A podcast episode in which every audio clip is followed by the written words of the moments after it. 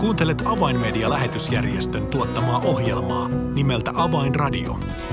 Toimittajana Leija Taupila. Tervetuloa jälleen Avainradion seuraan.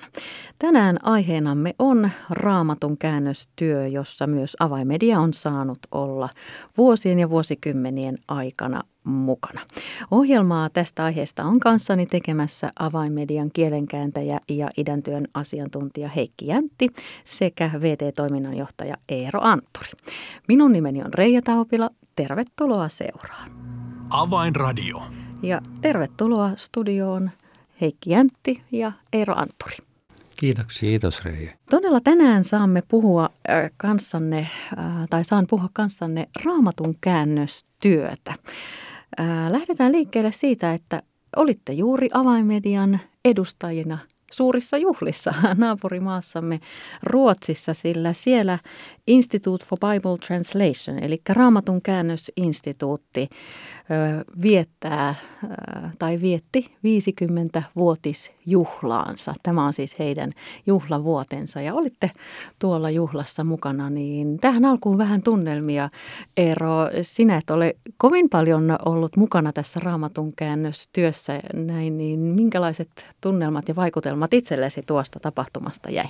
Joo, oli todella mulle merkittävä kokemus henkilökohtaisesti, koska äh, ensinnäkin monia nimiä olin kuullut aiemmin ja nähnyt valokuviakin, mutta en ollut välttämättä tavannut kovinkaan monia näistä ihmisistä, joita oli mahdollisuus 27. toukokuuta tosiaan tavata Tukholmassa ja sitten koko juhla oli, se oli juhlava, se oli lämminhenkinen, se oli se valtava kiitollisuus, niin kuin tuli ilmi eri puheissa ja, ja sitten sen työn se laajuus ja semmoinen niin kuin – merkityksellisyys niin tuli hyvin selvästi esille ja, ja sitten vielä kaiken kukkuraksi se yhteinen äh, niin kuin ajatus siitä, että tämän työn puolesta pitää yhä edelleen rukoilla ja, ja, ja työtä pitää vieläkin jatkaa, niin, niin se, se oli ehkä siinä sitten lopulta vielä sitten semmoinen, joka tuli semmoisena antina tämän juhlan myötä.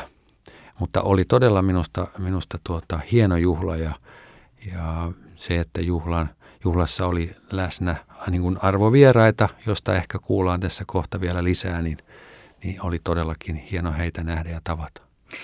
Entäpä Heikki Jäntti, sinä olet, olet ammatiltasikin kielenkääntäjä ja raamatun kääntäminen on ollut myös sinulla ollut todella lähellä sydäntä kaikki nämä vuosikymmenet, niin minkälainen juhla tämä sinun näkökulmastasi oli?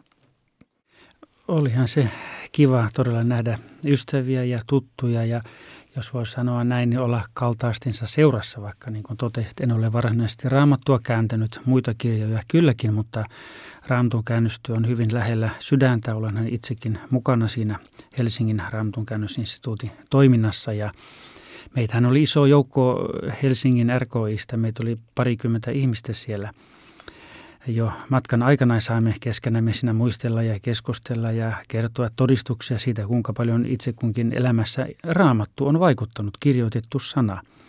Ja siellä juhlassa, kun olimme, niin saimme siellä yhdessä tuoda terveiset ja, ja kuulla lisää niitä todistuksia, miten todellakin painittu sana tänäkin päivänä edelleen vaikuttaa ihmisten sydämissä.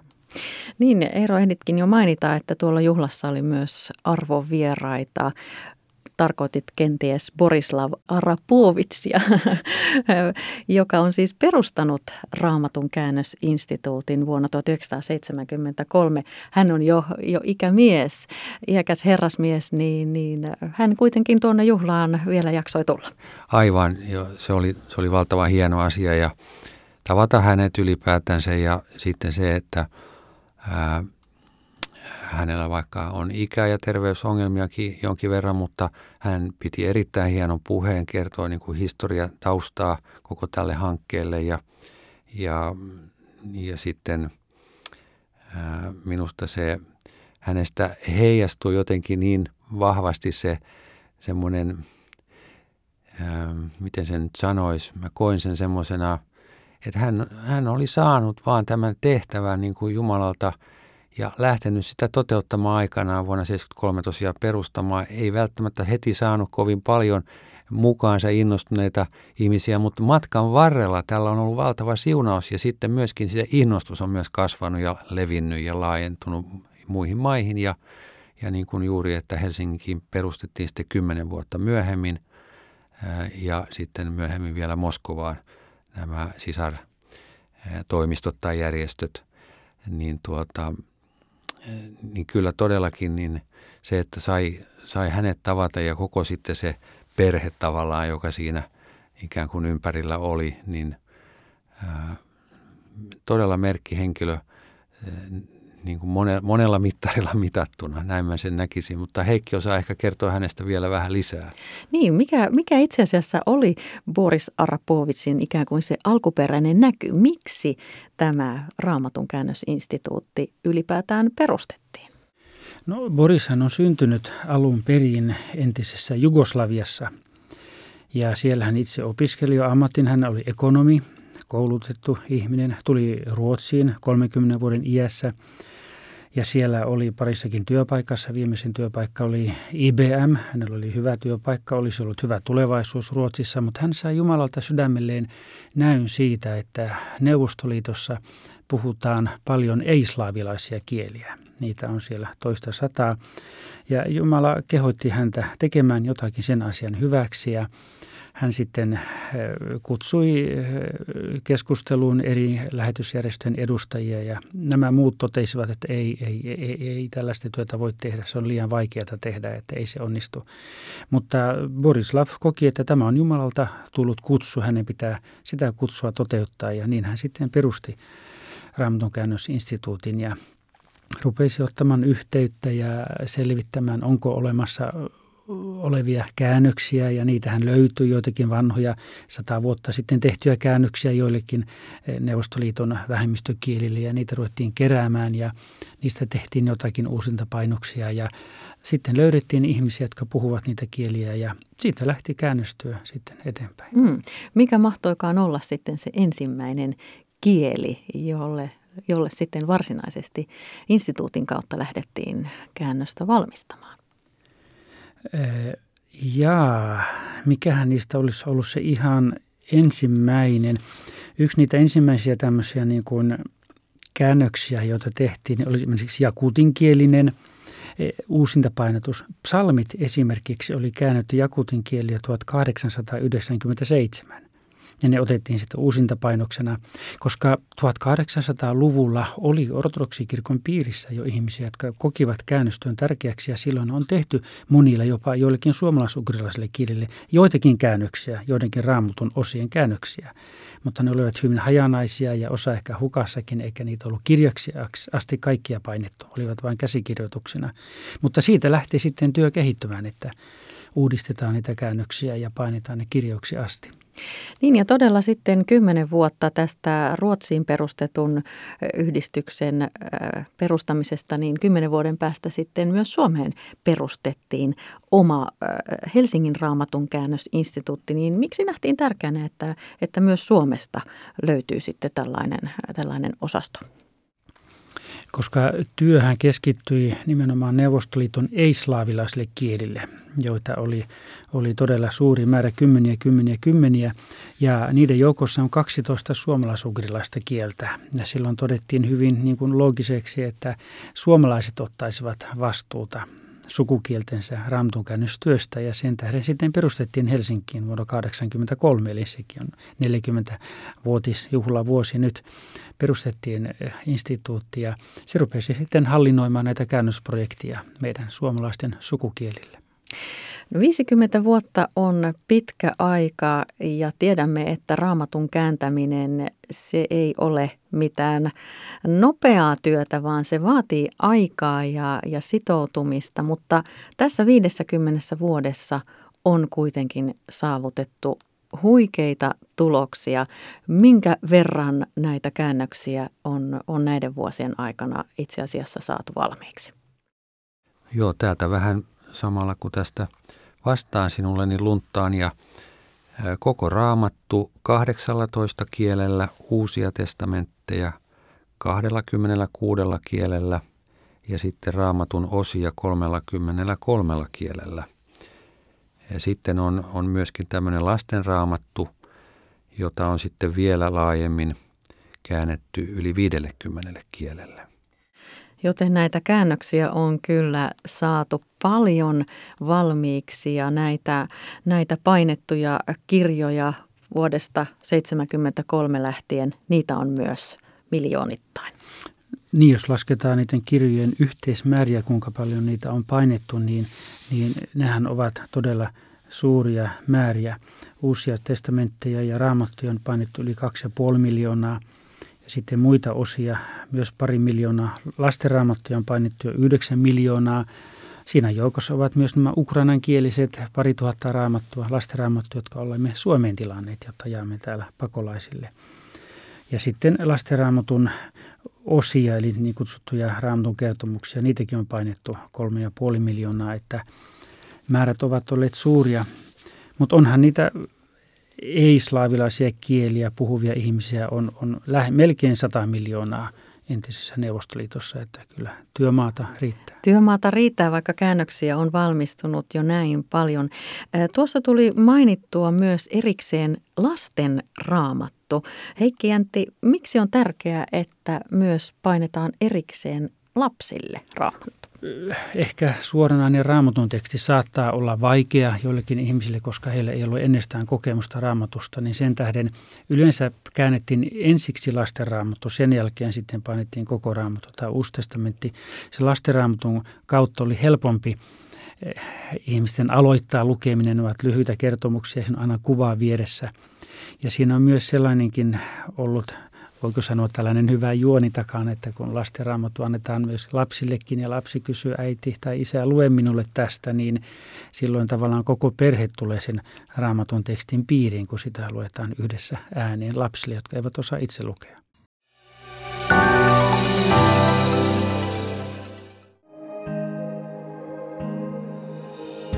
Avainmedian medialähetystyö tarvitsee esirukosta ja taloudellista tukea – Lahjoita 20 euroa lähettämällä tekstiviesti numeroon 16499. Kirjoita tekstiviestin sisältö avain 20 ilman välilyöntejä. Siis tekstiviesti avain 20 numeroon 16499. Lahjoituksesi avulla saavutamme ihmisiä, jotka eivät vielä tunne Jeesusta. Kiitos tuestasi.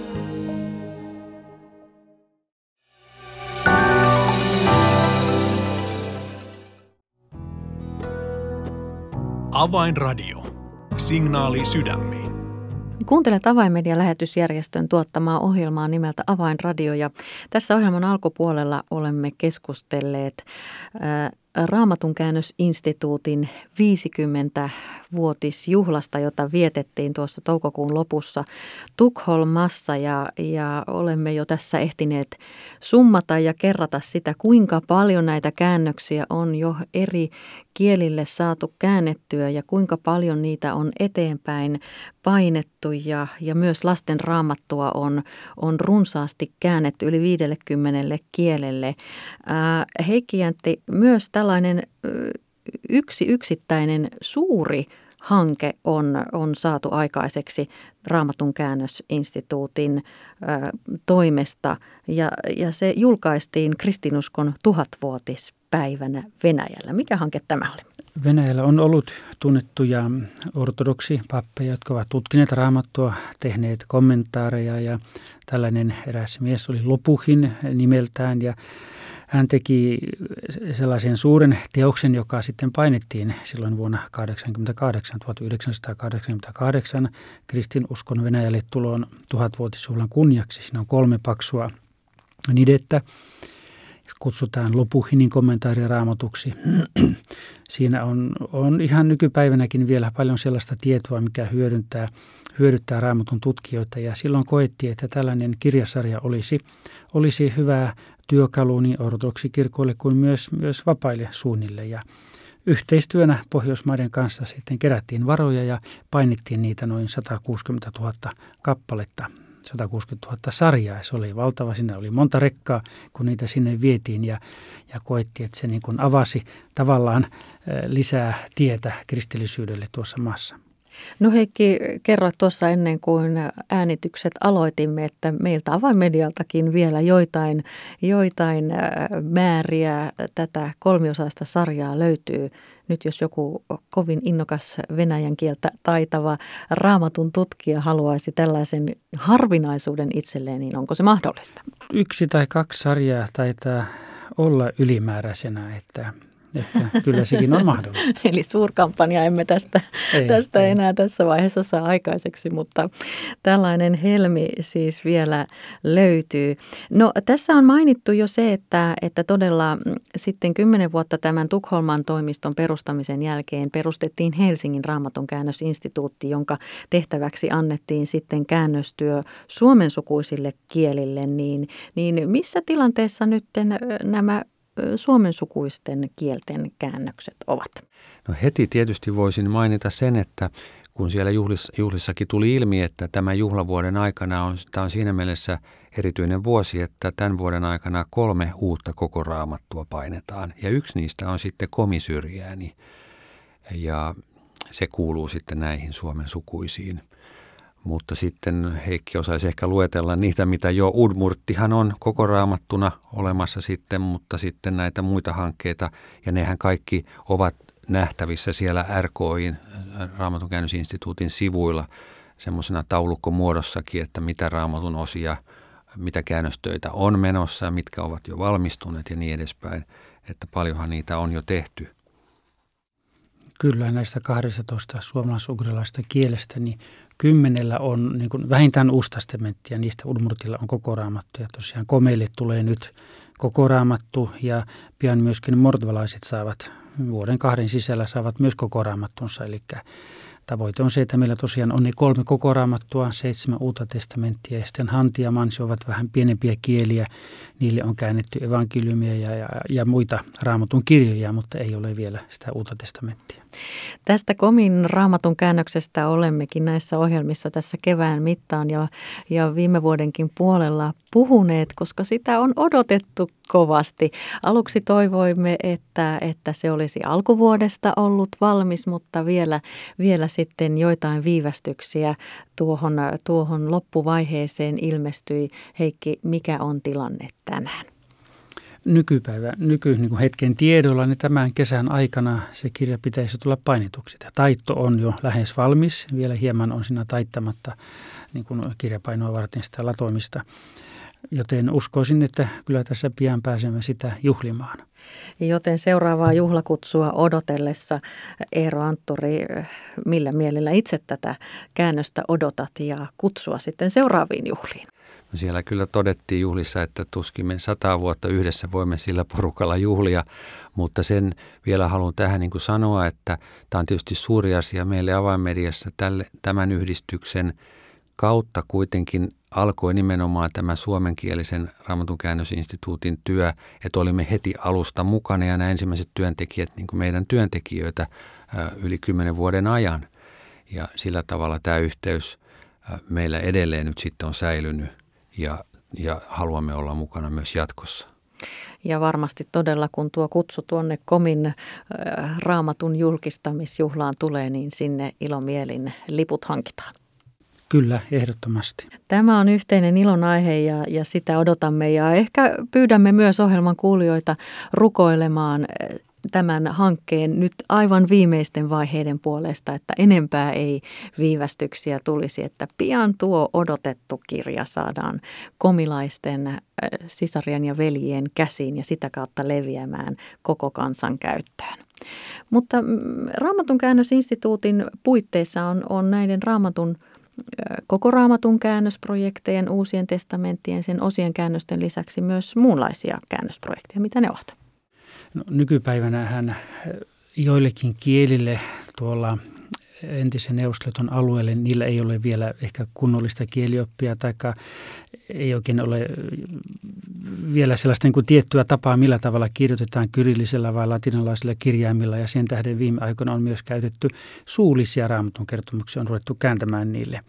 Joten se on ollut niin kuin sellainen muutos ehkä entiseen Ja vielä mm, mielestäni olisi ihan hyvä mainita sellainen asia. Eilen taas nousi esille siitä, että mitkä on ne käännösperiaatteet. Että onko tämä Raamtukäännösinstituutti, nämä kolme instituuttia, ovatko ne joku erillinen saareke maailmassa, tekevät niin kuin itse tekevät. Mutta haluaisin siihen mainita, että yhteistyötä tehdään Wycliffien, SILn ja ja yhtyneiden raamatuseurojen UBSn kanssa on yhteiset konsultit, jotta ne käännösperiaatteet, millä tavalla käännetään äh, ja näin edelleen. Ne ovat ne samat niin kuin yleensäkin maailmassa, kun tehdään raamatun käännöksiä. Ja samalla myöskin järjestetään yhteisiä koulutuksia, joka on myös tärkeä osa tätä pelkkää, ettei pelkästään käännetä, vaan koulutetaan kääntäjiä. Varsinkin Moskovan instituutti järjestää monenlaisia kursseja ja seminaareja, jotta eri projektien, myös meidän näiden suomalais-ugrilaisten käännösprojektien työntekijät ja kääntäjät voivat osallistua ja saada lisää koulutusta ja pätevöityä entistä paremmin kääntämään raamattua. Tämä on varmasti hyvä, että vältytään sellaiselta päällekkäiseltä työn tekemiseltä ja että kaikki raamatun käännösjärjestöt ja tahot ja instituutit tekevät todella läheistä yhteistyötä. Tämä on varmasti käännöstyössä vahvuus. Eero, tässä juhlassa vaikka katsottiin taaksepäin historiaa, kiitettiin siitä ja, ja oltiin iloisia siitä saavutuksesta, jota, jota instituutin kautta on saatu näiden vuosikymmenin aikana, niin tuossa juhlassa katsottiin varmasti myös tulevaisuuteen. Millä mielellä?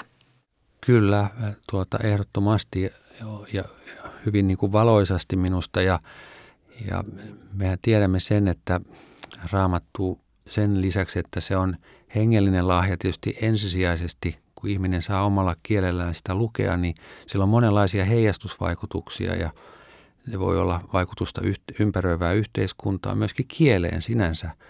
Ja e, voi olla joidenkin kansakuntien, näiden pienempien kansakuntien kohdalla jopa eräänlainen elinehto, että se kansa tulee myöskin ja kieli säilymään. Et siinä mielessä niin, niin tuota, me tietysti toivomme ja siunaamme, että sen vaikutus on hyvin moninainen, mutta tietysti ennen kaikkea hengellinen. Heikki Jäntti, mainitsit, että olet itse läheisesti työyhteydessä tähän Helsingin raamatun käännösinstituuttiin ja, ja tässä jo mainittiinkin tuo pian valmistumassa oleva Komin käännös, niin, niin mitkä projektit siellä nyt sitten ikään kuin seuraavaksi ovat odottamassa valmistumistaan? No yksi näistä suurimmista hankkeista on sitten mordvankielinen, Ersan mordvankielinen raamattu, koko raamattu, joka sitten kolmanneksi ilmestyy Udmurtin ja Komin jälkeen tässä muutaman vuoden sisällä. Ja, ja kaikkien 12 kielen kohdalla jotakin tapahtuu koko ajan. Käännetään, vanha, jos Uusi testamentti on jo valmis, niin käännetään vanhan testamentin kirjoja ja niitä julkaistaan sitä mukaan usein Ruutin kirja tai Jesajan kirja tai ensimmäinen Mooseksen kirja. Koko ajan tehdään jotakin. Jos on joku jo valmiina, ettei sillä hetkellä käännetä, niin tehdään audioversiota niistä. Ja tällä tavalla työ työ etenee koko ajan. Mm-hmm. Vielä tähän ohjelman loppuun kysyisin sinulta Eero, mikä merkityksen näet sillä, että avainmedia järjestönä on mukana näinkin vahvasti raamatun käännöstyössä? Kyllä mä uskon, että se kaikki lopulta kilpistyy tai sen voi kiteyttää siihen, että, että kun raamattu on luvannut sen, että Jumalan sana ei tyhjänä pala ja, ja että se, se meillä voi olla monenlaisia – niin kuin liikeideoita näin niin kuin inhimillisesti. Jotkut niistä onnistuu, jotkut on tuomittu epäonnistumaan, mutta tässä kohtaa me tiedämme tavallaan, jos luotamme raamatun lupauksiin, että Jumala on luvannut siunauksensa Jumalan sanan julistamiselle ja levittämiselle, niin me voimme niin kuin siinä mielessä hyvin turvallisin mielin tehdä tätä työtä, koska me tiedämme, että menestys on taattu eräällä tavalla. Tässä oli ohjelmamme tällä kertaa. Minun nimeni on Reija Taupila. Kuulemisiin jälleen ensi viikkoon. Avainradio.